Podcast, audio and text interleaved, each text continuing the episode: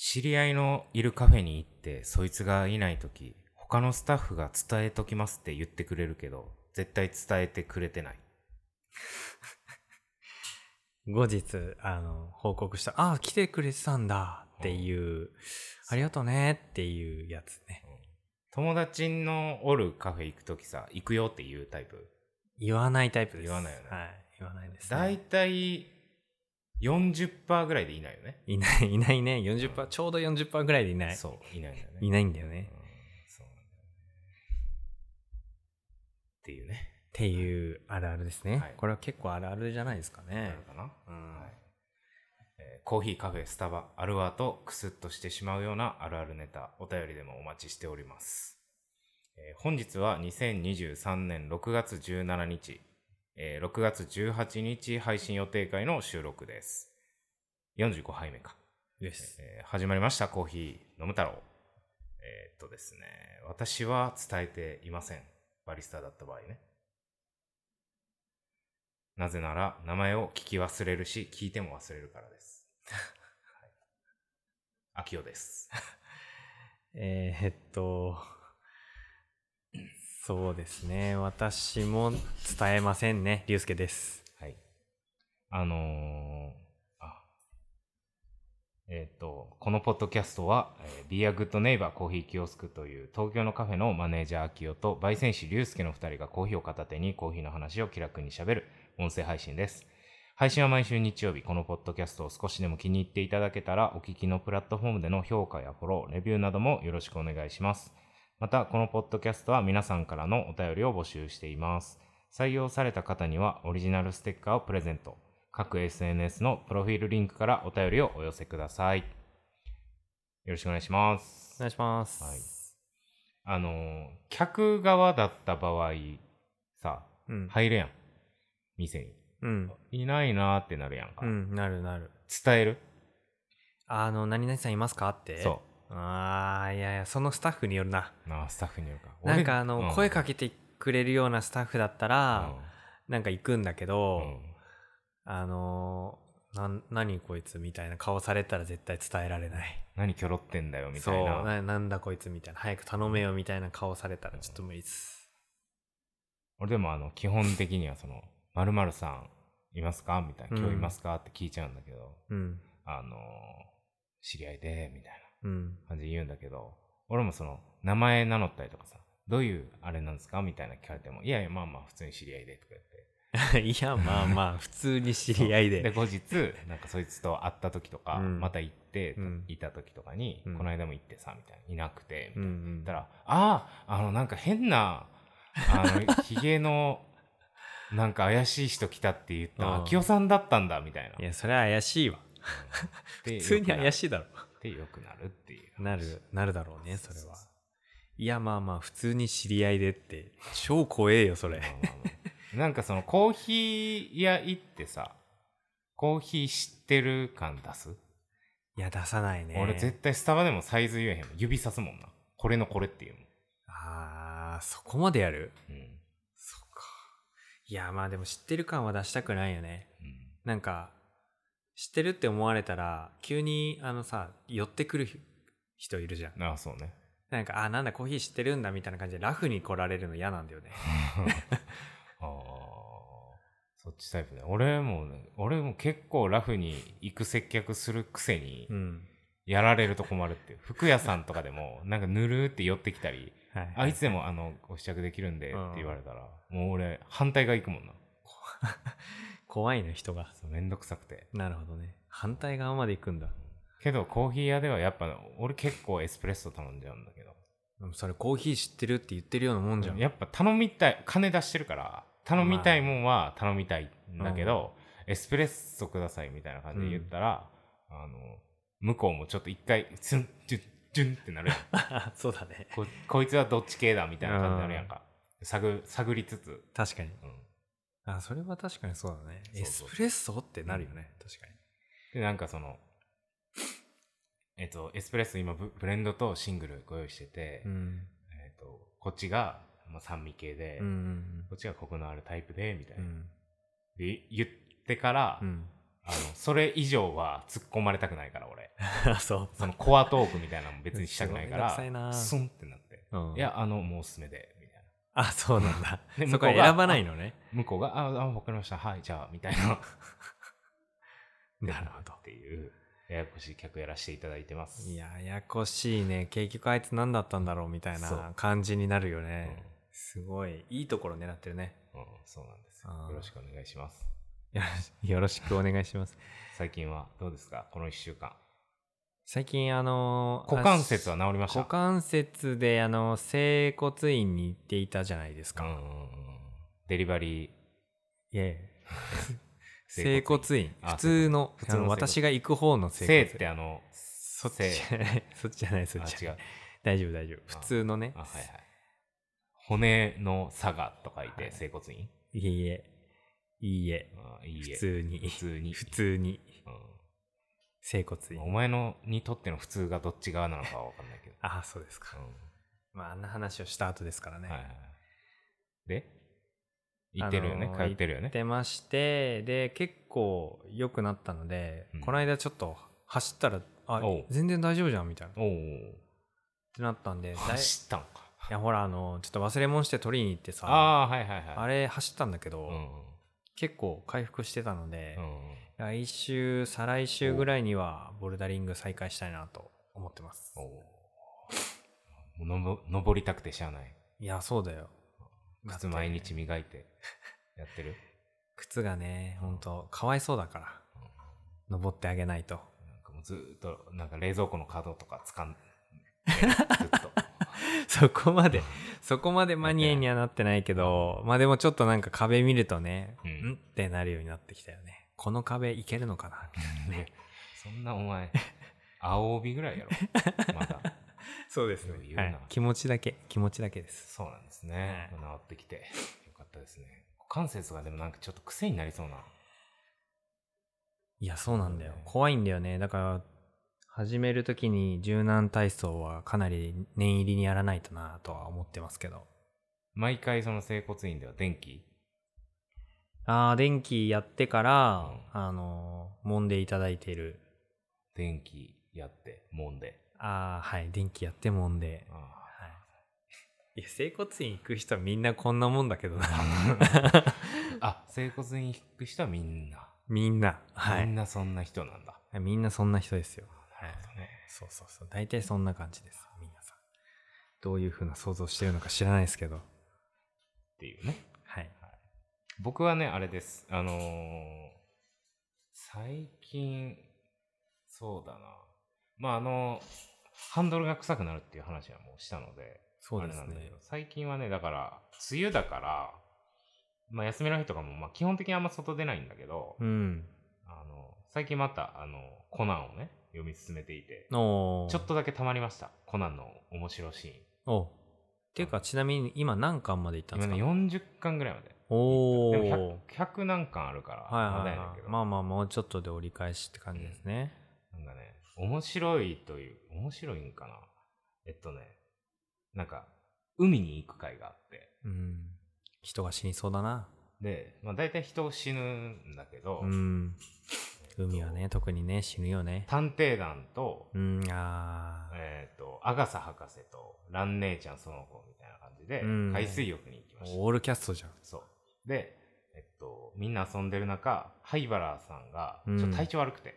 うん、あそうでパラソルの下のさ椅子ベッドみたいなところにさ、はいはいはいはい、寝転んではぁはぁ言ってんねん。なんかはぁはぁ言ってんすか。あそんなに体調悪かったの。そうでまあちょっと可愛いところやん。その体調悪いんだけどみんなと一緒に行きたいみたいなちょっと大人びった女の子だけど、うん、みんなと一緒にそういう行事には参加したいみたいな可愛いシーンだなって感じなんだけど、うん、はぁはぁしてるところにコナンが近づいてきて普通にさあゆみちゃんだったりとか健太とか、うん、っていうか小学生とかだったら、うん、大丈夫みたいな部屋に戻ってなだったりとか、うん、大丈夫みたいなまあそうなるわな顔色悪いよくらいやんか、うん、コナンは近づいていって体温が高く皮膚が乾いて汗は止まっている。さらに瞳孔は収縮気味で顔色はピンク色しかし脈拍は大きくて速い完全な日射病だ怖い怖い怖いな怖い怖い。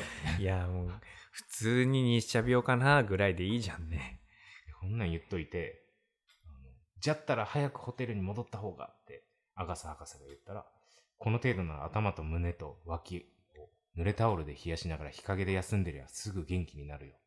そう、処置まで言ってるんだけど、はあ、苦しんでる女の子の目の前でこの程度みたいな全然大丈夫だわ絶対モテへんやみたいなね。聞いてる側からしたらてめえってなるなこれっていうなんか違和感シーンがねございましたのと、あとはなんかその大体さその推理映画とかじゃないけど普通に漫画とかアニメとか見てたでしょたまに、うんうん、大体さその解決シーンになったら、うん、どっかから隠れて、うん、小頃に麻酔針打って、うんうんうん、解決するやんか、声真似してみたいな、うんうん、でさ最初の方とかで例えば他前のシーンとかで、うん、なんだろうな麻酔針を誰かに使っちゃったりとかして使えなくてとか、あちょうど打ったらしゃがんだりとかして外したりとか、うん、ああはいはいはい、なんか小頃に打とうと思ったらその子に当たっちゃったみたいなとこもあったりね、みたいな主張あるやんか、うん、でその子の真似したりとか、うん、もう針がないからなんかそのあれれーとか言ってヒントあげて解決させたりとか、はいはいはい、あとはそのアガサ博士に口パックやってもらってみたいなとかいろいろあるやん、はいはいはい、でそのパターンも多分もう30巻ぐらい尽きてそのちょっとトラブルシーン、まあ、品変えるのはもう無理だと、うん、でもうなんか40巻ぐらいでなんか最初は結構人がいるシーンと場所だから、うん、閉鎖的ななんか打つチャンスあんまないなみたいな、うん、であれれムーブに入ってやんか可愛い声でね、ここにあんなのがあるよみたいな、うん、あれれみたいな、うん、言ったら小五郎が何があれれだっつって怒ってそのあれれモードを解除されてでそこからどうすんのかなって思ったら、うん、もうなんかそこでいろいろこうさその当たらんくて、アガサにやらせたとか、うん、その間違ってその子に当たっちゃってみたいな、うん、ネタも切れてきたから、うん、目の前でこう何があれれだっつってコナンを見下ろすようにこうげんこつポーズみたいな、うんうんうん、そしたらその小五郎が他の人たちとの死角になったから小五郎の真正面で麻酔針を打ってコナンが怖っこのこれ何があれれだっつって怒って、はいはいはいはい、分かったかみたいな、こんなとんちんかんなことすんなみたいな、うん、分かったかっつって死角になったからはははそうみたいだねっつって真正面で注射打つっていう、その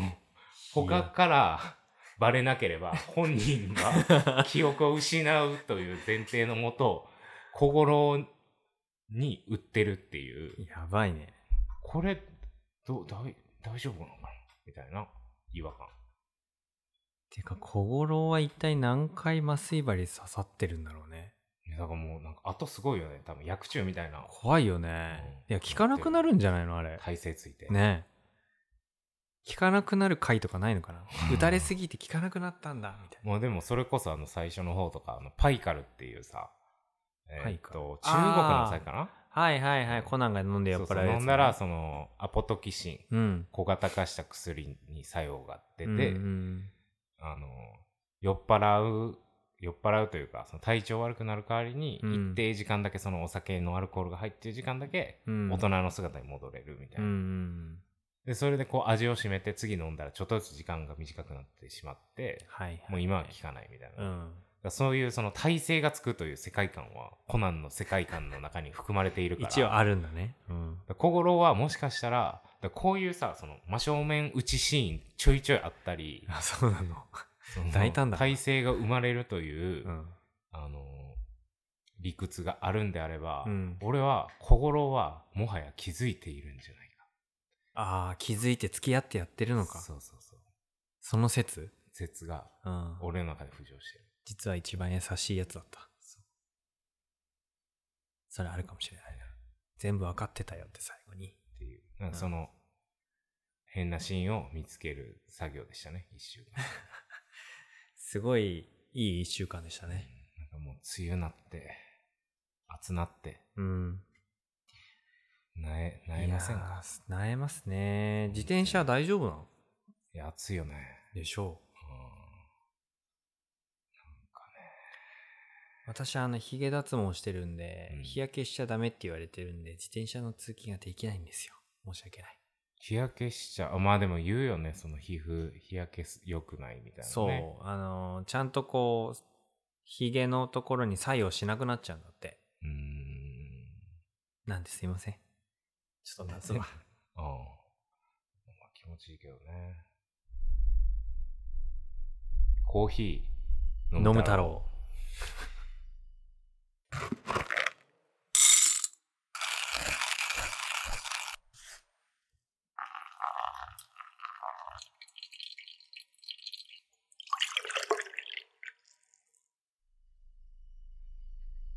コーヒー飲む太郎、カフェマネージャー秋夫と焙煎師龍介の2人がお届けするポッドキャスト。配信は毎週日曜日、お聞きのプラットフォームでの評価やフォロー、レビューなどよろしくお願いします。お便りもお待ちしてます。採用された方にはオリジナルステッカーを募集してます。各 SNS のリンクよりお便りをお寄せください。はい。すごいタイミングで差し込んできたね。じゃあ反射ができるようになってきてるやん。なんだって一瞬言ったのに、その止まった空気のよどみで。感じたね。いやーびっくりしたわ。でもこんな風に差し込んでくるのはちょっと困るんだけど。コーヒー飲みますか？そうですね。はい。はい、したらじゃあ入れていきますか。はい。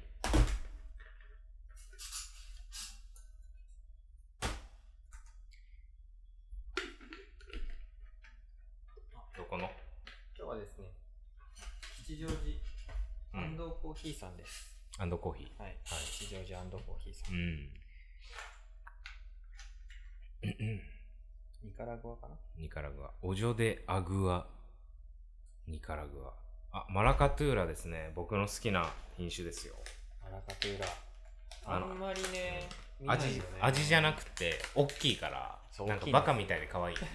なんか確かにね。豆ですみたいなさ。なんか。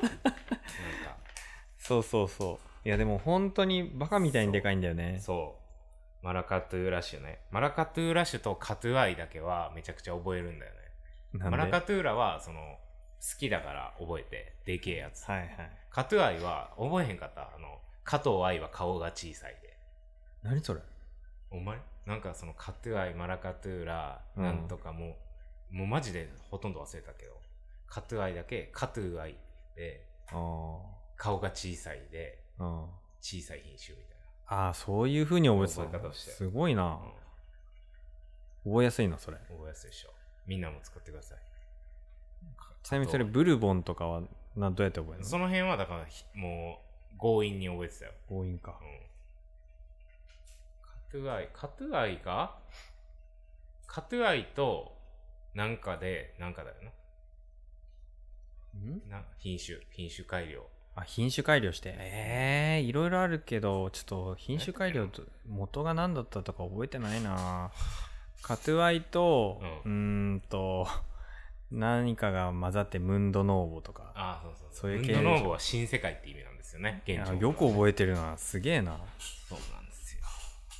マラカトゥーラ、しかもなんか俺のイメージはさ、ニカラグア、スターバックスでもね、ニカラグア、またマラカトゥーラっつってね、うん、あったね。イメージはまあその時からあんま変わらんねんけど、明るいイメージ。明るくてわりかし青々しい。本当にその見た目からわかるような、なんかこうスカッとしたイメージかな。それ大体そうなの？これはどうかな。マラカトゥーラは大きいんで火通すの難しいと思うんだよね。あ、焙煎側からすると。そうだから軽くなっちゃうんじゃないかなっていう。なるほどね。大きいとやっぱりその中まで火が通らない。通すのに火力が必要なのと、マラカトゥーラの豆見たこととか触ったことある人だと分かるんだけど、うん、結構カラカラしてるじゃん。軽そうな。軽いね、うん、そうだからなんかちょっとね空洞が多いんだと思う、うん、まあいただきましょう。うん、うん、多分中深入りぐらいの焙煎度合いです、うん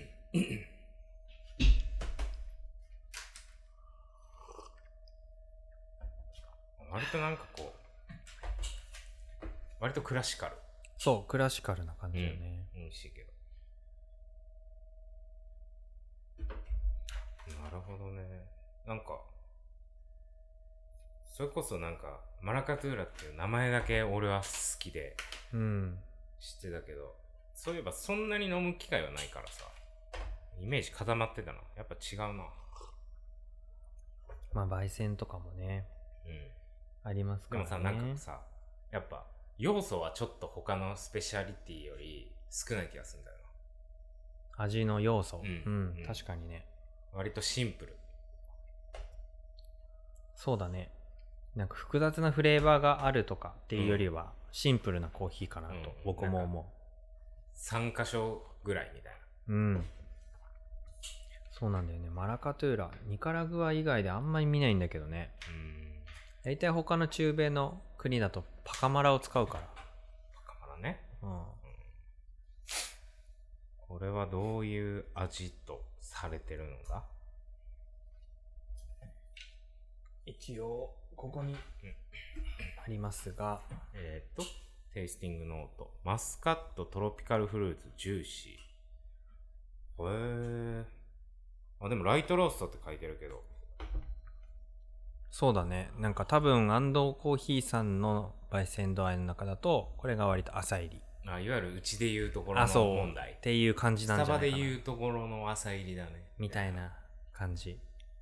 すごい浅入りっていう割にはすごくバランスの取れた、うん、飲みやすいコーヒーから多分中入りになっていくんじゃないかなっていうラインナップなんだと思います。綺麗な癖がない、うん、うん安心して、まあ、飲める、うん、そうだね。テイスティングノートはわりかし探す感じかも。そうだね。マスカットって言われると難しいかもね、うんまあ、でもなんかブドウ系を連想させるのはもしかしたらあるかも。なんか素材っていうよりかはなんかこのマスカットトロピカルフルーツジューシーを使った料理みたいな。いいね今の。ありがとうございます。よかったです。さあそんなわけでコーヒー飲む太郎いや美味しいですね、はい、これちなみに半分提供のようなものでして。お、本当ですか。そうなんですよ。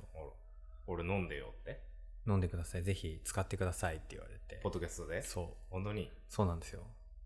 で次はゲストで来ると。ああ聞いていやなんかねやってるのは知ってるぐらいなんじゃないなんか車で来るときに、うん、僕らの焙煎所でシェアローストしてくださってるんですけど、うん、シェアローストの日車でいつもここに来るんだけど、うんうん、その行き帰りで確か聞いてるみたいなことを言ってたと思う事故るぞそうすごいなんか物静かな感じのね人なんだけど、うんなんか意外とこういう番組好きなんですかね安藤さんね。安藤さん龍介は焙煎ずっとシェアローストしてるからさ、うんうん、それこそまあなんていうのうちの焙煎所でやってるから、うん、誰かいないといけないんでもちろん龍介、うんうん、がその一緒にいたりとかして、うん、焙煎中とかもたまに喋ったりとかしてね。そうですね。で豆コーヒーのなんか情報交換とかもしたりとかして、うんうん、だからまあわりかしこう友達っていうよりかいう言い方はあれだけど普通に喋る。そうそうそうで俺はもうその焙煎ノータッチだから、うんうんうん、ここをその焙煎所を作業場所みたいな感じで使ってるから、うん、普通にパソコンいじりに来る変なやつみたいなシェアロースしてる方からするとそうだね確かに。あどうもお世話になってます、うん、みたいな。だからちょっと次もし会った時どういう感情になるめっちゃ恥ずいねんけど。飲む太郎の人だって思われるかもしれないってことですよ、うん、てか思われてるそうだね。そういうこと、そういうこと。そうなんだ。まあ、安藤さん聞いてたらぜひ、はい、ちょっと安藤さんゲストどうですか？ゲスト出てもいいですかって聞いてください。はい、聞いてたら。そうですよ。基本的にしかもゲストの人に関しては台本を全く用意しないっていうのと、うん、どこまで聞けるかっていうのを確認せずに突っ走ってそうだね、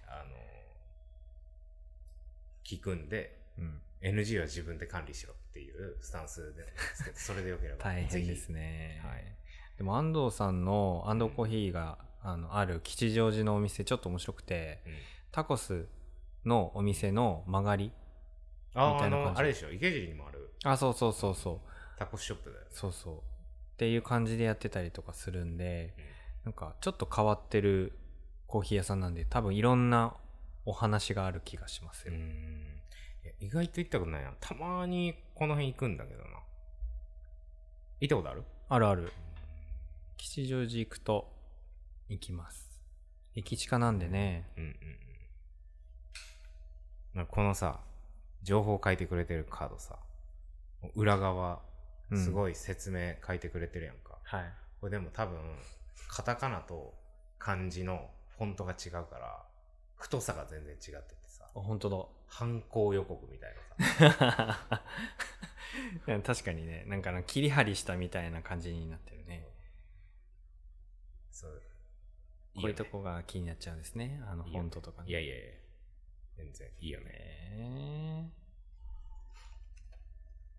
っていうね、シェアロースをしてくださってる、はいはい、アンドコーヒーさんからいただいた提供のコーヒー豆、はい、ニカラがクラシックで朝入りって言ってるけどすごい飲みやすいよね。わりかしコクもしっかり感じられるんだけど、うん、まあ、スカッとはしてるね、うん、要素が結構逆に言えば繊細なのかな。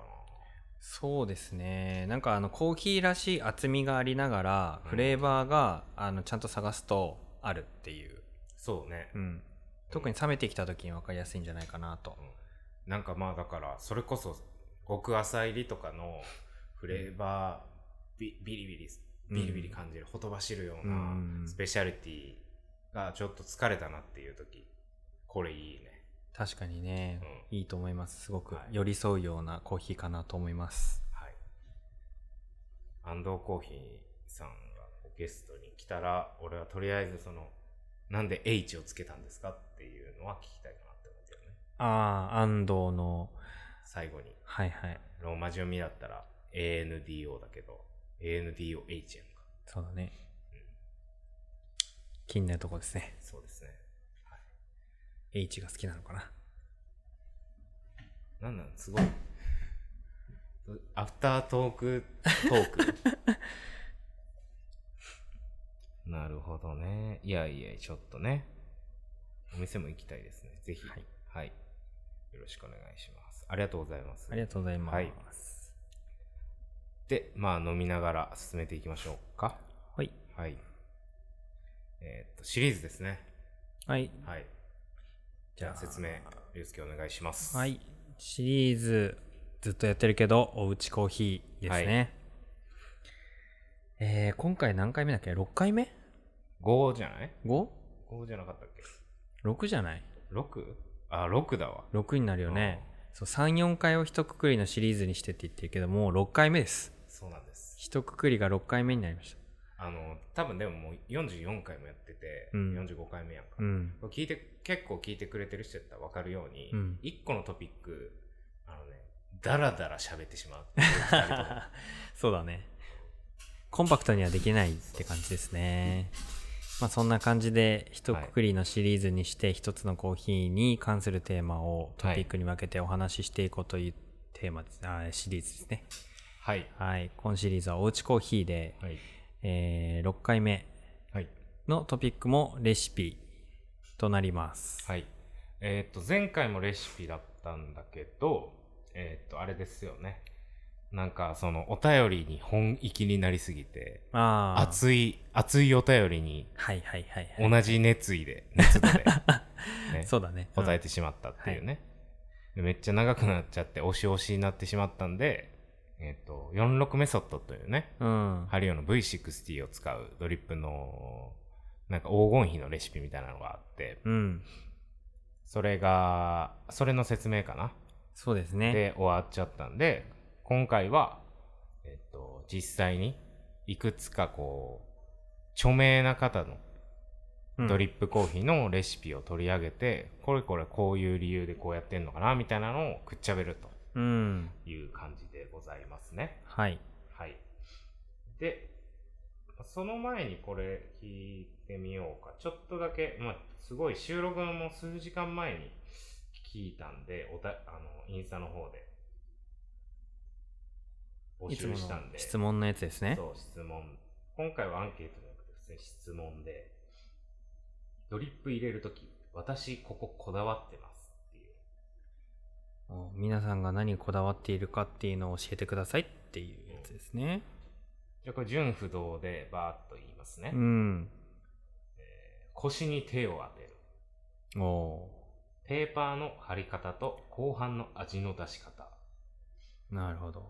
欠点豆か混ざっていないか一応確認する。うん。比率とお湯が均一に染み込むイメージで注ぐこと。こだわりすぎないことにこだわっています。うん。はい、どうでしょう。そうですね。いや、ほんといろんなこだわりがあるよね。なんかね、面白い。意外となんかその、なんていうの、わりかしこう本当に価値観違って面白いな。うん。うん、腰に手を当てるとか好きやけど。そうね。この姿勢ね。姿勢ね。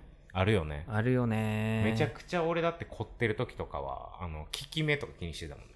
効き目？うん。真上から見る。ちゃんとこう、はいはいはい、のの字書くようにとか。うんうんうん、はいはいはい。なるほどね。いやそうよね。なんかケトルの持ち方もそうだし、斜めにする人がいるよね。そうそうそう。うん、ね、なんかいろんなその流派じゃないけど、あるよね。そういう姿勢には現れますね。うん、欠点豆が混ざっていないか一応確認する。確認する？僕はそうだね。あ、そうや。焙煎してるとその欠点豆がどういうものかっていうのを、理解してるから。それがあると狙った味にならないのはもう明白なので。あ、おすすめっていうこと？じゃあそうだね。どうしてんの？その豆買います、 100g 買います、うんうんうん、持って帰ります、はい、お盆とかに全部足すの？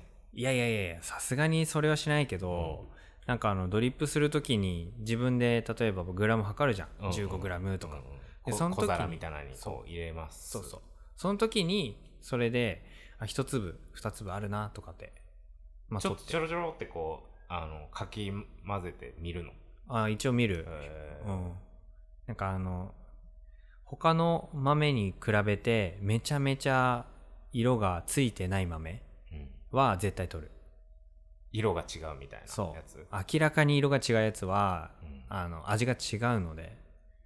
それ一粒入ってるだけでやっぱ変わってくる？そうだね。専門的な用語で言うとクエーカーっていう豆なんだけど、はいはい、コーヒーの生豆の時点で、コーヒーに必要な糖分が入ってない欠点豆のことなんですよ。で焙煎するとコーヒーって糖分があるからキャラメルになっていくんですよ。カラメライズ化されていくんですね。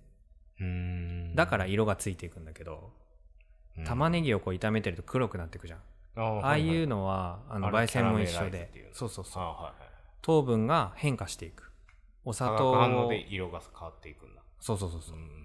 本当にお砂糖の成分がどんどん火によって色が変わっていくんだけど、もともとその糖分が入ってない豆が欠点豆として入ってると、どんなに焼いても色がつかないんですよ。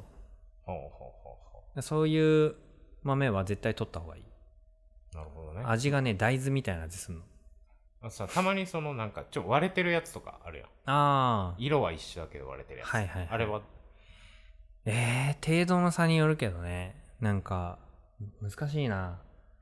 本当に焙煎した豆の段階で、例えば何かにぶつかって割れちゃったような豆だったら別にいいんだけど、生豆の時点で割れてるやつとかあんのよ。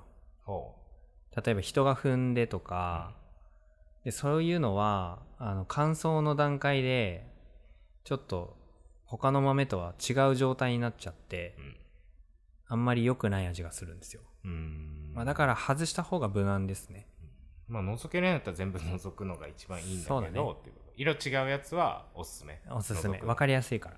なるほど。とりあえず。だいたいあるもん。あるある。結構ある。多分1杯分測ろうと思ったら、うん、1粒はあると思う。ああ、そうなんや。うん。ですって、結構これ、俺だけかな。あ、まあでも。いや、気にしたことあんまないわ。これでもお店によるんだよね。欠点豆を全部取ってから、うん、ちゃんと生豆、あ、じゃないの、販売の焙煎豆として売ってるところ、うん、袋詰めしてるところもあれば、うん、やってないところもあるし、はいはい、あとやるって言ってもここまではやるけどこれ以上はやらないとかもあるし。まあね、それは程度は人によって違うよね。そうだからお店にもよるとは思うけど、うん、でも大体あるよ。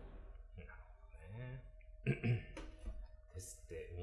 やってみてください。あとはペーパーの貼り方と後半の味の出し方。ペーパーの貼り方っていうのはあれかな、湯通しして貼り付かせることだよね、うん、だよね、うん、どうやってこだわってんのやろ。ぴったり均一に貼れるようにするってことかな。まあ、でもさ、折り方はさ、うん、あれだよね、自分のその回し方にさ向けてさ、うん、折り目が分かる、はいはいはい、その溝に入らない折り、溝に入らない折り、うん、なんか俺は時計回し、まあ大体時計回しだと思うんだけど。そうだね、うん、だからこのペーパーフィルターを折るやん、折って円錐型にするやん、うん、縫い目みたいなところをさ、うん、裏に隠す感じでさ、うんうん、時計回りだったらなんて言ったらいいかな。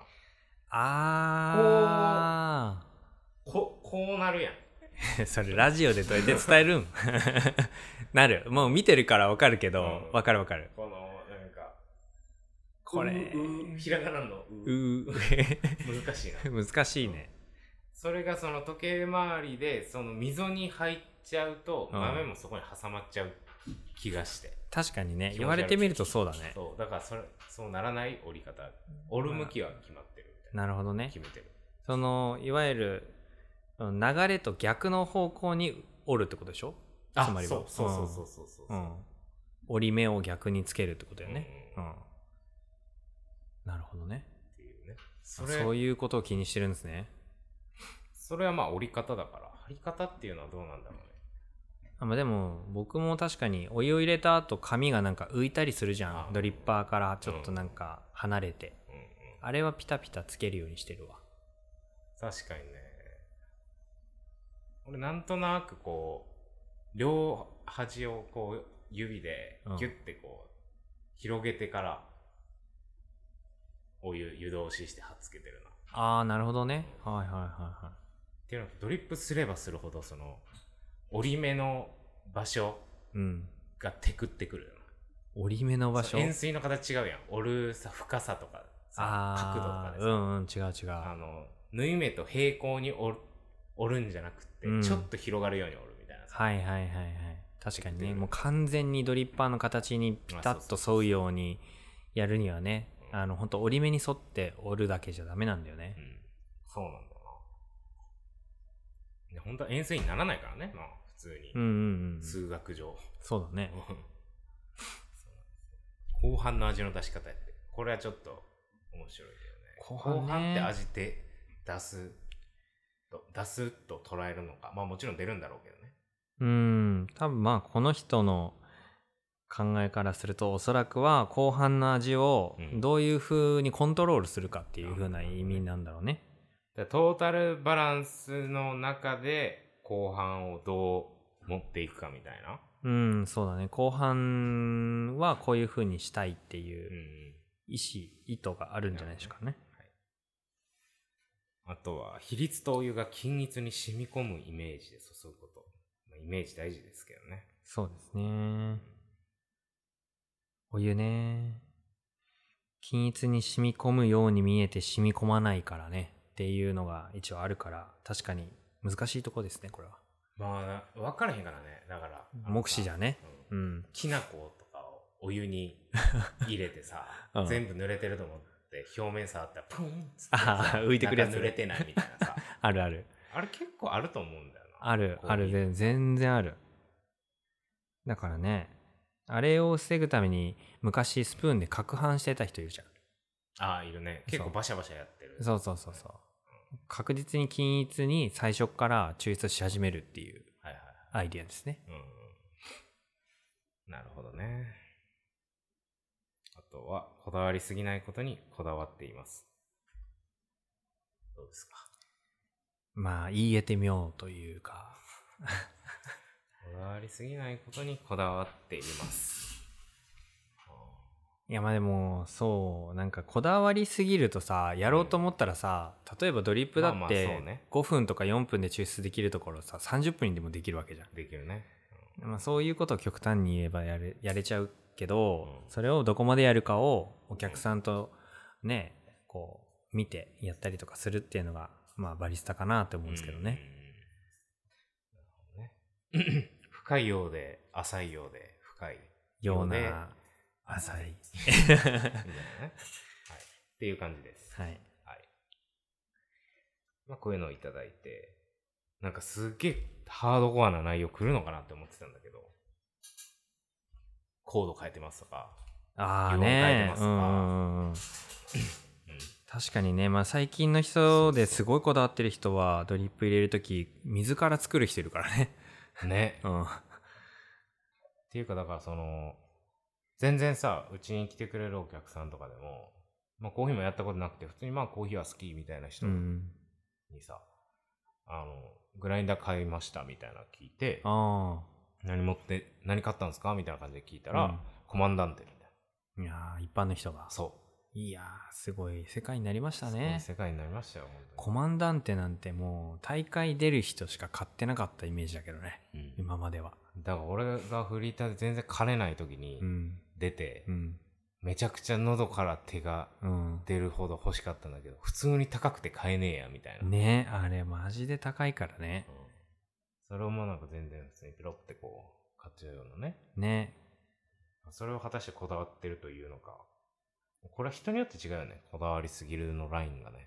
確かにそうだね、うん、うん、まあ結局こだわりすぎてないように見えて、他の人からするとこだわりすぎてるっていうラインに行っちゃってる可能性がありますからね、うん、って感じですね。まあこういう感じのことをこだわってますと、はい、いうことですね。いろんなこだわりがありましたね、はい、ありがとうございます。ありがとうございます、はい、っていうところで果たしてそのちょっと著名な人たちのね、はいはい、わりかし最近のレシピを1個2個見ていってですね、はいはい、その人たちのこだわりすぎるこだわっているレシピをどんなもんなのか、はい、でどういう味になるのかなとか想像しながらね、うん、ちょっと見ていければなという感じですね、はいはい、ではどれから見ていきますか。したら畠山さんですかね。畠山さんとは畠山大樹さんですね、はいはい、畠山大樹さんは最近自分のお店を開けた方なんですが、はい、日本のコーヒーの大会いくつかあるんですけども、うん、ジャパンブリュワーズカップっていう大会と、ジャパンテイスターズカップっていうやつと、ジャパンハンドドリップチャンピオンシップっていうのがあるんですよ。で、全然違う大会なんですね、3つとも。そうね、コーヒーだけど全部違うね。そう、やり方とかね。種目が違う。そう、種目が違うんで、まあなんか本当に短距離、長距離、ハードルみたいな感じのイメージ。そうね。うん。それを全部入賞しちゃう。しかももう、2部門1位みたいな、えぐいよなみたいなことをやっちゃう人なんですよね、うん、大谷翔平かみたいな方なんですけど、うん、その方が日本で優勝した後に2021年、はい、世界の、ブリュワーズカップ、うん、ワールドブリュワーズカップに、はい、出た時、これミラノかな、行われたものなんですけど、はい、この時に2位に世界2位になったレシピ。すげえぞこれ。すごいよね。なんかもう日本でも2冠取った後に世界で2位になっちゃうっていう。しかもこの2位になった点数がもう本当に僅差。1点も届かずみたいな。0.5 点、みたいな、はいはい。なんかもうほぼ1位だよ。だからさ、このあんま伝わってるか聞いてる人にはね、SCAJ っていうね、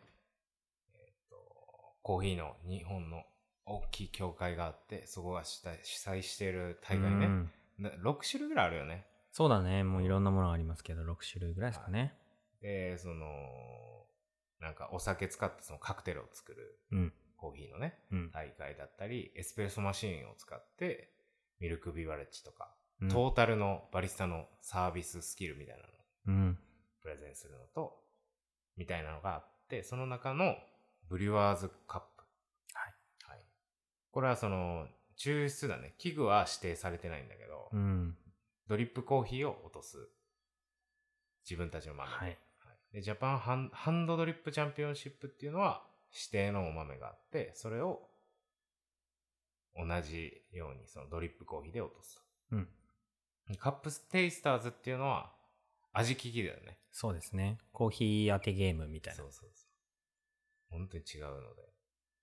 これでこう2冠した上に1個3位でしょ。うん。で、世界行って、ギリギリに。そう。すごいよね。で、去年なんか焙煎の大会も日本で3位か2位だった気がする。2位かな。なんだろうな。多分、勝つんが好き、学ぶんが好きなんだろうね。ね、面白い人ですよ。コーヒー自体もまあ好きなんだろうけど、多分ここまで行くと、突き詰めるという方が多分好きな気がする、ね。ちょっともう、すごい人ですよ。っていうね、はい、方がいるんですね。で、その人の2021年の準優勝、世界大会で準優勝した時のレシピです。はい。はい、ですね。説明していただいていいですか？はい。はい。そうですね。これどうやって説明しようかな。はい、まあ、準備していたものっていうところからかな。はい。まあ、いわゆるレシピですね。うん。そもそもコーヒー豆は何グラムかっていうところだと、はい、20グラム用意して、はい、お湯を260グラム使いますっていう。はい、1対13ですね。ですね。はい。その比率でやるんですけど、まあ、細かく言うと豆はなんかすごいこの細かさのものだけを集めましたみたいな感じでふるいにかけたものを使っていると、はい、で数字で言うと500ミクロン以下の、微粉を除去っていうことをするんですけど、まあ、お湯は 260g を使うんだけどお湯は90度と60度温度を使い分けるっていうやり方をすると、はいはいはい。ドリッパーは？ドリッパーはフラワードリッパーっていう、いわゆる円錐型のやつで V60 に近いんだけど、はいはいはい、ちょっとお湯の抜け方が変わるっていうやつですね。まあでもほぼ円錐です。で、フィルターも円錐用のやつで、はい、グラインダーがね、これやばいんだけど、ミルッコっていうやつを使ってるんですよ。家庭用じゃないですか。これがね、もうそう、家庭用の中だと、まあ高いよねって言われてるけど、ね、これを世界大会で使って、いっちゃうのはもう頭いかれてるよね。そうだよな。大きさも多分全然違うよね。他の人が使ってるのってさ。いやもうやばいよ。マジで。いかれてるよ本当に。で、多分ね多分だけど世界大会は結局コマンダンテに最終的に変えたんだよね。日本はこれで優勝してんの。ミルコで優勝。ミルコで優勝してる。ミルコってひらがなやからな。ね、ミルコ富士工機が出してるミルコ。まあ、ちょっと調べてもらえるといいと思いますが、まあまあまあちょっと細かいところは突っ込むのは後として、はい、まあ大きく言うと豆 20g 粗挽き、お湯 260g、 1対13の比率、ドリッパーはフラワードリッパーという円錐型のフィルターですと、はいはい、グラインダーは自分たちでも手に入るようなミルコというマシンを使っていますとっていう感じですね、はいはい、じゃあレシピ見ていきますか。はい、はい、これ全部で5投するレシピですね。260のお湯を5回に分けて注ぐやり方ですね。はい、最初の1回目のお湯は、はい、40g を注ぐ。はい、でこれは蒸らしですね。はい、蒸らし時間がだいたい30秒から40秒あたりだそうです。はい、で2投目はその蒸らしが終わっただいたい40秒ぐらいから、うん130g までお湯を追加すると、はいはい、40g 注いでるんで40秒になったら 90g 注ぎ始めるとはいって感じですね、はい、で3投目これもだいたい注ぎ終わってちょっとした、1分15秒、はい、ここから最初はすごい円を描いてるのか。円を描きながらお湯を注ぐのが2投目で、で、3回目も円を描きながらお湯を注ぐっていうのが、182g まで注ぐ。はい、ので、だいたい 52g 足すって感じですね。はい、全湯量の 70% とのことです。ですね。3投目まで 70%。はい、70% 使うって結構、比率はもう3投目までありますね。3投目 70%。あと2投残ってるけど残りの 30% を分割するって感じみたいですね。うんはい、でこれを39って感じですね。感じだね。はい。はい、でも結構半分ぐらいのところで全部7割ぐらいのお湯を注いでるんで、うん、割と前半にお湯を固めている感じですね。まとめますと、5投のレシピですと。はい。で、40g。これは豆の倍量のお湯です。これを粉全体に行き渡るように注ぎます。で、注ぎ終わったら蒸らしです。で、タイマーが40秒になったら2投目で、全湯量の 50% になるまでお湯を注ぐと。260が全湯量なので、130になるまでお湯を注ぎます。で、ここまでは90度のお湯。はい。で、3投目から、5投目のうちの3投目からは、60度のお湯を使います。で、2投目を始めてから35秒後だね。1分15秒にタイマーが鳴ったら、70% になるまで。70%、260g の 70% は 182g なので、そこまで円を描きながら注ぎますと。はい、壁についた粉を落として、すべての粉から成分を抽出。でそこから35秒後って感じだね。うん、蒸らしだけ40秒で、あとは35秒かと思いきやちょっと違うな。5投が40秒、040秒を35秒、35秒、30秒だね。うん。で、40、130、182、むずいな、これ説明が。だってさ、普通わかりやすくさ、10の位までで。そうだね。やるやん。これ世界大会のレシピってことですね。つまりは40、90、52、39、39っていう感じですね。グラムを0、40、35、35、30のリンク貼ります。っていうね、はい、感じですね。5投という細かめに分けて、2投目までは90度のお湯で半量まで注ぎます。3投目以降は60度のお湯で残り半量を注ぐ。うん。はい、で、粗挽き。で、一番最初に説明してくれたように、そのミルクを家庭用のグラインダーを使うんだけど、それをクルーブっていう、コーヒー豆専用のね、ふるいみたいなのがあって、それで、微粉をね、取り除いて、比較的同じ粒度の細かさのお豆にして、ブレないようにって感じ、味が。そうですね。うん。感じですね。はい。っていうようなのが、2021年の日本大会の優勝レシピ、世界大会の準優勝のレシピ。うん。って感じですね。ですね。はい。どうですか、これ。これね。なんか最近ハリオのスイッチでやってるレシピあるじゃないですか。ハリオスイッチ、はいはいはい。秋代くんがやってるやつ。うんうん、秋代くんがやってるそのハリオのレシピも、後半のお湯の温度を下げたりしますよね。そうしますね。うん。やっぱもうこれは主流になりつつあるよね。うんうんうんうん。ありますね。うん。お湯の温度を分けるっていうのは結構難しいかもしれないけど、うん、あと、それ以外だと、そうだな。5等に分けてるけど、後半の湯量がかなり比率的にはもう 30% になったりとかして。そうだね。うん。後半にお湯を使うってことあんましてないじゃないですか。うん、温度下げるだけじゃなくて。うん、これ、どっちも温度を低くするのと、お湯の後半の量を少なくするっていうのは、どっちも、味見で言うと雑味とか、渋みとかを出したくないっていう意図のもとやるわけなんですけど、これはもう多分今後変わらないんじゃない？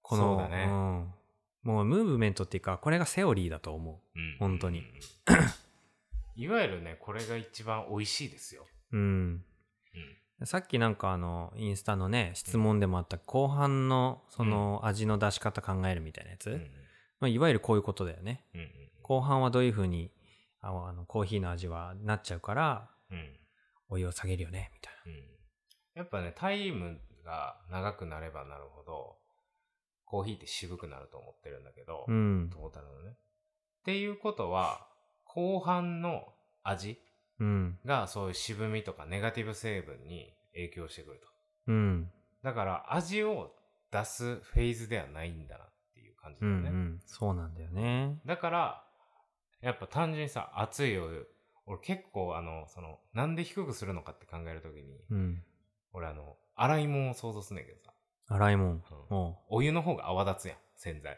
ああはいはいはいみたいなさ、うん、お湯の方がなんか効率いいみたいなそういう感じなんだね。そうそう、はいはいはいはい。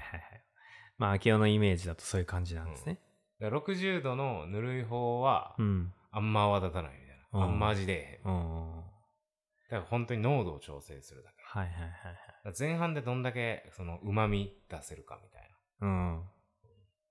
これはね、でもそれこそ俺がずっと試してるハリオのレシピにも言われてるんだけど、お家でやるときは適当でいいんだよね。お。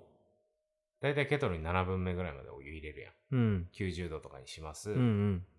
前半そのまま注ぎます、うん、後半はね、その残ってるお湯の2割くらい、うん、普通に 常温というか水道から出る水、うん、入れたらだいたいね70度ぐらいになるんだよね。ああ、うん、はいはい。まあそれが70度だろうが65度だろうが、うんうん、まあ、75度だろうが、うん、っていうよりはもう下げられればいいっていうことだよね。そんなに細かいとこ気にするよりもちゃんと下げてあげるってことをしてあげればいいっていう、うん、そうするとね、やっぱめっちゃ変わってくるんだよ。うん。いやでもなんかちょっとしたコツで美味しくなるっていうので、うん、もうこれは結構ね、うん、おすすめできるよね。いやそう、後半ちょっとぬるくしてやるっていうのは、うん、いいですね。こんなにこうレシピをね細かくするのは本当に大会のレシピだから、そうだね、なんともって感じだけど、そのお家でやる分にはね、うん、お湯下げるっていうのは結構明確に違いが分かるからおすすめですよ。いいですよね。普段やってるレシピ3等レシピとかだったら3等目ちょっと温度下げる、4等レシピだったら4等目もしくは3等目以降温度下げるみたいな、やってもらうと結構味違うよね。そうだね、うん、いいと思います。これはいいと思います。まあ、でもその出来たての温度がちょっと下がって飲み頃とかになるんで、ああそっか、そう一番美味しい状態で出てくるから良、ね、くも悪くもね、長く飲むっていうよりはまあすぐ飲みやすいコーヒーって感じですね、うん、いいよね。またクルーブですね、まあ、知ってる人も結構いらっしゃると思うけど、うん、これね、古いね、専用のね、うん、コーヒー豆のね。こういうのはお家で、これをお家でやるってなるともうこだわりすぎてるよね。そうだね。なんかコーヒーのその微粉を取るっていうんだったら、うん、まあ、茶こしみたいなのがあればいいとか、まあよく言うんだけど。ああ、はいはいはい。まあ細かいその粉みたいなのをちょっと取れるだけでコーヒーの味って激変するから。うん、でもそれもめんどくさいじゃん。ね、でもちょっと好きになったらやるっていう気持ちはわかる。俺らはさ、もうなんか仕事にしちゃってるからコーヒー、うん、もはややらんやん。まあもはややらんよね。けどさ、俺家でひたすら卵焼き作ってるんだけど。おう、なんだそれ。卵焼きはこすよ。卵。あ、マジで、うん、ちゃんとしてるね。全然仕上がりが違う。ああね、なんかそれ言うよね。そうそうそうそう。なんかそのキメが違うんだよね。キメが違うね。うん、そうなんだよ。なんか筋みたいなとこも取れるし。そうなんだよ。いいですよね。まあ、うん、そういう茶こしがある人はちょっとやってみてもいいかもね。ほんとちょっと取るだけで違うんで。うん、そうだね。うん、奮闘かけるやつみたいなの買ったらいいんじゃない？あ、そうそうそう。まさにまさに。あれあれあれ。いやでもカシャカシャやるのどうなんだ。まあ、あそこまで細かいのが取れれば本当にコーヒー美味しくなるんで、うん、まあだからまとめると畠山さんのレシピっていうのは多分そういうことだよね。温度を後半下げるっていうのは前半でしっかりと旨味を抽出して、うん、後半濃度調整して、うん、苦味とか渋みを出さないようにする。そうですね。で古いクルーブっていう古いで微粉を除去しておくことによって味のブレをなくして再現性を高めるみたいな、うん、あと味の輪郭をはっきりさせるって感じかな。そうですね、はい、まあでもあれだね、1対13でやってるじゃない、この濃いね。そう、濃いやつでも多分だけどこれはそのままお家用に転用すると、うん、普通のコーヒーだと本当にただ濃いだけで、うんうん、あんまり美味しくないっていう感じになりそう。これはその豆のクオリティありき。そう、この大会で使ってるのは相当いい豆なんだけど、だ持ってるものがめちゃめちゃ要素として多い、美味しいところが多い豆をまず使ってるってことと、それを粗挽きにしてんだよね、できる限り。はいはいはいはい。だからいいところだけを自分で選んで抽出するっていうレシピに仕上げてるんですよ。なるほど。はいはい。だからこれを普通のコーヒーでやると味が足りないとか、あともしくは味が出すぎるパターンもあるから、うん、なんかうまいコーヒーを入れるレシピっていうよりかはこの豆を一番美味しく入れるレシピみたいな、その大会レシピみたいになってるから、そうそうそう。真似するのはちょっと危険だけど、そう、数字をそのまま持ってくるのは難しいけど、うん、さっき秋代が言ってたようなお湯の温度下げるとか、うん、みたいなアイデアはもう本当にどの家でも使えるようなアイデアなんで、そうですね、はい、そのエッセンスだけもらうといいんじゃないでしょうか。死ぬほど高え豆とかを買えるような財力のある、うん、ちょっと変な人は試してみてもいいかなって感じ。そうだね。うん。いやもう贅沢使いだけどね。その豆の提供も待ってますけどね。ああ、ぜひそういう豆持ってる人お願いします。はい、っていうのが、畠山大樹さん、ベースポックコーヒーの2021年のレシピでした。はい、レシピでしたね。はい、で次がですね、世界のレシピということで、2022年去年のワールドブリュワーズカップ。はい。はいの、決勝優勝者、なんて読むんだろう、台湾の女性の方ですね。うんはい、シー・ヨアン・スーさんと読みましょう。はい、スーさん。はい、UCC 台湾って、台湾に UCC があるので、ね、すごいよな。の方ですね。はい、すごいなんか優しそうなお姉さん。ね、こういう人多くない？多い。大会出る女性バリスタって多い。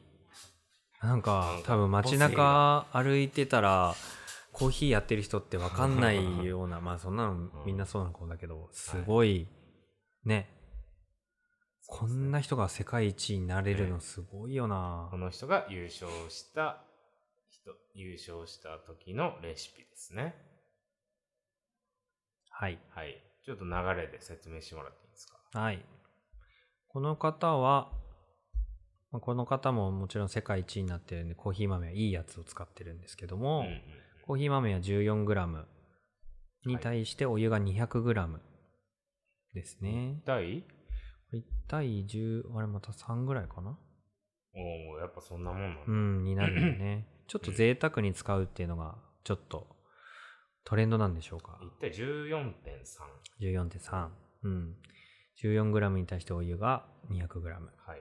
でこれ結構レシピがすごく分かりやすくて、うん、50g のお湯を4回に分けて30秒ずつ注ぐっていう。おー、分かりやすい。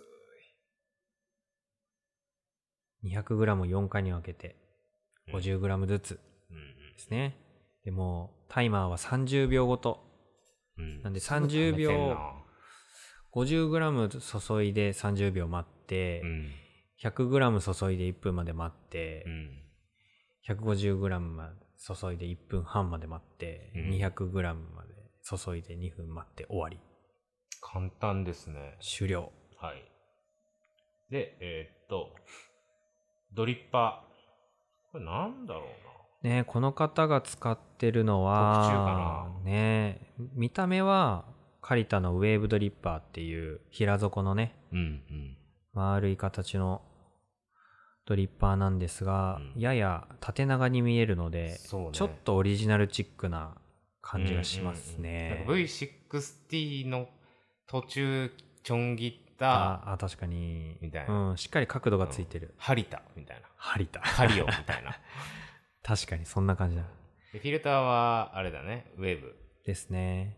なので平底なんだろうね。ですね、うん、多分だけどこのドリッパーは縦長にできてるから、はいはい、少ないグラムでも粉の高さが出せるようになってんじゃないかなと。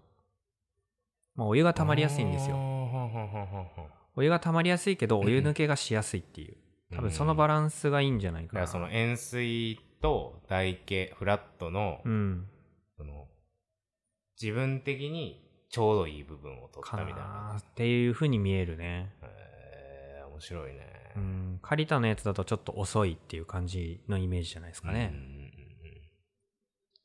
はい、はい、すごい簡単ですね。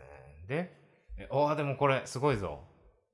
この50505050のさ、うん、抽出のお湯の温度。はい。ああ、まあまたね、これね、ちょっとでもあれだね、面白いよねこれ。うん。1投目は70度のお湯を。はい。あれっていう、ちょっとなんか、あれ低いですね。低いですね。でもこの方が言う、そのプレゼンの内容だと、1投目を低い温度で抽出することで、うん、アロマを広げ、明るい酸味を引き出すことができるというふうにプレゼンしているそうですね。はいはい、で、2投目が90度にする。で、1投目よりも高い温度で速いスピードで注ぐっていうので成分を効率的に抽出している、はい、で3投目と4投目はその2投目と同じということなので、割と畠山さんとは逆を言ってるんだよね、これね。温度だって低高で、ね、畠山さんは高低で、そういうことで俺たちは畠山さんのレシピを先に見たからやっぱ高低だよねこれからの時代は、ね、みたいな、ね、だから低高で優勝しましたけどっていうスーさんが現れて、ね、面白いですねこれ。はい。まあでもこの方もやっぱり粒度のコントロール、うん、豆の粗さをコントロールしているみたいで、うん、ちょっとそこがこだわりがあるみたいですね。そうですね。うん。ちょっと粗めの豆を 75%、 少し細かめにしたものを 25% したもの、まあ粒度が違うものを合わせてる。こだわりポイント出た。うんね。畠山さんのレシピは、うん、ふるいにかける、うん、でそして1グラム単位でお湯の量を調整すると、はいはい、でこっちは来ました、豆を均一の、粒度じゃなくて 75% 粗いの、うん、25% 細かいので2回引いてるんだよね。だから、ね、そうだね、めんどくせえ。めんどくさいね。これはまあめんどくさいね。すごい。すごいね。そうすると、それぞれのサイズが持つ特徴を効率的に抽出している。なるほどね。まあそれあるもんね。なんかさ、ドリップコーヒーをお家でこう落としたりとかして、思ったより早く落ちちゃったみたいな。うんうんうんうん。なんか、すっきりしてるけど、すっきりして軽すぎるけど、でも味すごい感じるな、香りあるな、うんうんうん、もうちょっとここ欲しいから細かくしようと思って、はいはい、細かくして次落とします。すごいコクがあって良くなったけど、香りちょっと弱なったなみたいな、うん、でその間で入れても100点じゃなかったりするんだよ。はいはいはいはい、そうですね、うん、そうだからできるんだったらこのなんか2種類して両方のこういいところ、確かにってなるんだろう ね。こだわり屋さんを。そうね。まあなんかどういう意図があってっていうのは分かんないけど、想像するならばだけど、うん、この粒度が違う同じ豆を使ってるじゃない、うんうん、でそれをサイズが持つ特徴を効率的に抽出したいっていう意図でやってるわけなんだけど、うん、でそれで最初の1投目のお湯は湯温が低いと、うんはいはい、多分ここで抽出したくないんじゃないかな。抽出するっていうよりは抽出の準備をして、うん、多分普通の温度でやると、うん、細かい方が先に味が出て、うんうんうん、そっちの味が強くなっちゃう、うん、だからわざとお湯で蒸らすんだけど、うん、味を出すんじゃなくて、うん、どっちも味を出さないでスタートを揃えるみたいな、うんなるほどね。細かい方が先にこうゴールに行っちゃうから、うん、それを防ぐためにスタートを同じにさせてあげるっていうのが多分この1投目の蒸らしの意図なんじゃないか。想像ね。想像。多分ね、うん。そうじゃないかな。で後半がちょっと尖っちゃうイメージあるよね。そうだね。なんだろうね。細かいやつと粗いやつ別々の尖った味が、うん出ちゃうからそうそうそうゆっくりこう鳴らしてあげるみたいなね。そうなんじゃないかなって思うよ。なるほどね、うん、っていうことはその豆の細かさを分けるほどのこだわりを持つんだったらひくたかレシピがいいんじゃないかってことだよね。まあそういうことですね。だから間違ってはないよね。俺たちは間違ってないと思います、ね、豆のその細かさは一定だから、うん、やっぱ俺たちの高ひくは揺るがない。そうですね、そういうことね。まあ、なかなかねやっぱそのレシピっていうものはこのコーヒーをどう抽出したいかなんでね、うんうん、まあでもそうですね温度のは逆だけど考え方としては一緒で、うん、1投目だから蒸らしとかはアロマと酸味だからフレーバーだよね、うん、を引き出すために何をできるか。後半は高い温度と速いスピードで注いでるんで成分うん、だから濃度だよね、うん、を抽出してる効率的になんで、うんうんうん、そうなんですよね。だそういう考えでなんかレシピ組むのとか好きな人はそういう考えで組むっていうのがいいのかもね。考え方としては、うん、確かにね。前半で味フレーバーをしっかり出して後半で成分を無駄のない成分を抽出すると、うん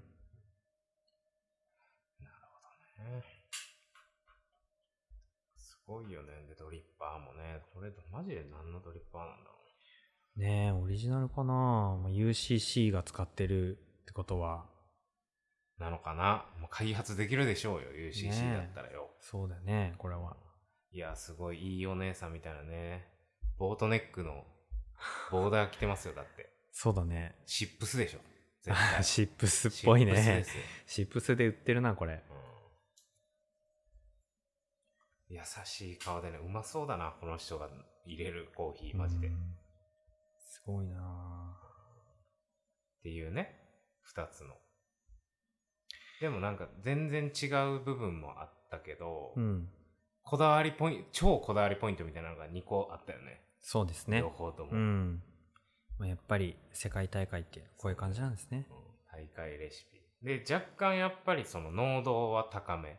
まあ、大体1対16ぐらいって言われてるやんか、普通の家でやるようなレシピだとね。そうそうそう、うん、10g のコーヒー豆だったら160を注ぐ、うん、15g だったら240とかかな、はい、なんだけど、まあいい豆使ってるっていうのもあるんだけど、ココ落としても飲み口が綺麗なのもできるんで、うん、旨味をもうたっぷり出すために1対14とか1対13とかくらいのバランスで落とすと。だからすごいお気に入りのコーヒーとかだったら1対14とかで落としてもいいよねっていう感じだよね。うん、確かにそういうのもやってみてもいいと思いますね。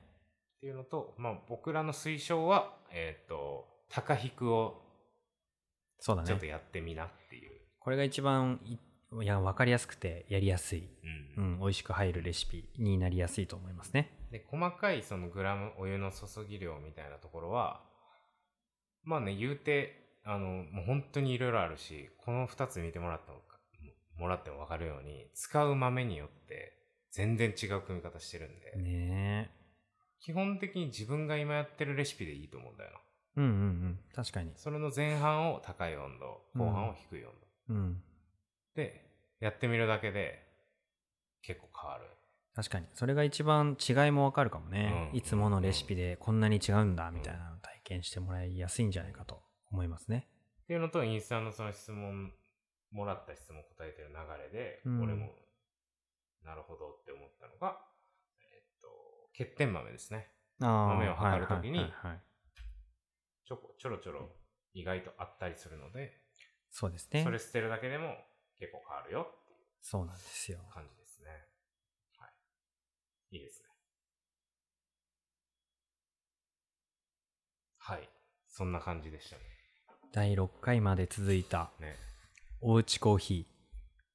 おうちコーヒー。いい感じで、まあ、最後いろんなレシピがあるよねって終われてよかったんじゃないですか。まあそうですね。はい、まあ家でね、飲むようなレシピまで落とし込めたのじゃないかなと思いますけども。はい。はいっていう以上シリーズトークのコーナーでした。はい。はい、あれってことは今回まででおうちコーヒーは終わりで、うん、終わり。次からは次どうしよっかな、ね。ちょっとアフタートークで話しますか。あ、わかりました。はい。はい。はい。まあでもお便りでもぜひ取り上げてほしいこと定期的に募集してるので、はい。お願いします。お願いします。はい。ではエンディングです。コーヒー飲む太郎配信は毎週日曜日、同時にアフタートークをノートにて配信します。またノートだけではなく、インスタやツイッターで収録の裏側やオフショットなど更新していくので、ぜひフォローお願いします。またこのポッドキャストを少しでも気に入っていただけたら、お聞きのプラットフォームでの評価やフォロー、レビューなどもよろしくお願いします。またこのポッドキャストは皆さんからのお便りを募集しています。採用された方にはオリジナルステッカーをプレゼント。各 SNS のプロフィールリンクからお便りをお寄せください。はい。はい、今回の収録時間を発表します。はい、お願いします。はい、何分やと思う？いや、でもなんか、1時間超えた気がするんだよね。1時間20分ぐらい。おー、1時間17分40秒。おー。はい。いや普通に喋ってて、1時間超えるようになっちゃったね。ね今日なんかそんなネタないから、2人の共通認識で多分45分ぐらいだろうな。走り始めたのにな。いやーまあ喋っちゃいましたね。ずるずるとな。これ聞いてくれてる人は本当に1時間全部聞いてくれてるのかな。本当にそうだよな。どっちを飛ばしてんのかな。前半を飛ばしてんのかな。後半を飛ばしてんのかな。確かにな。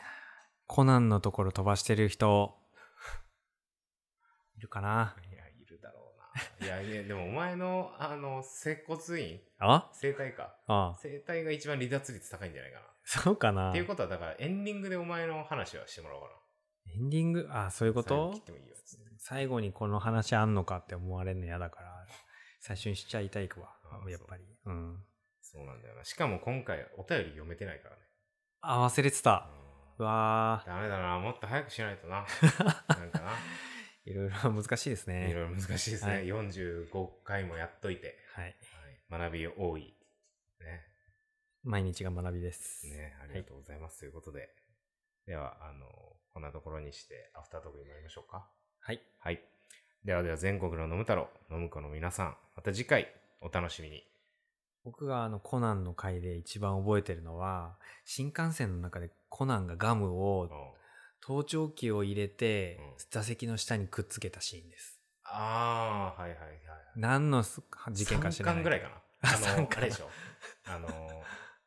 出口あたりの窓から蹴って、爆発物を蹴り出して。ちょっとそれ覚えてないんだよな。それ覚えてない。ごめん。さよなら。さよなら。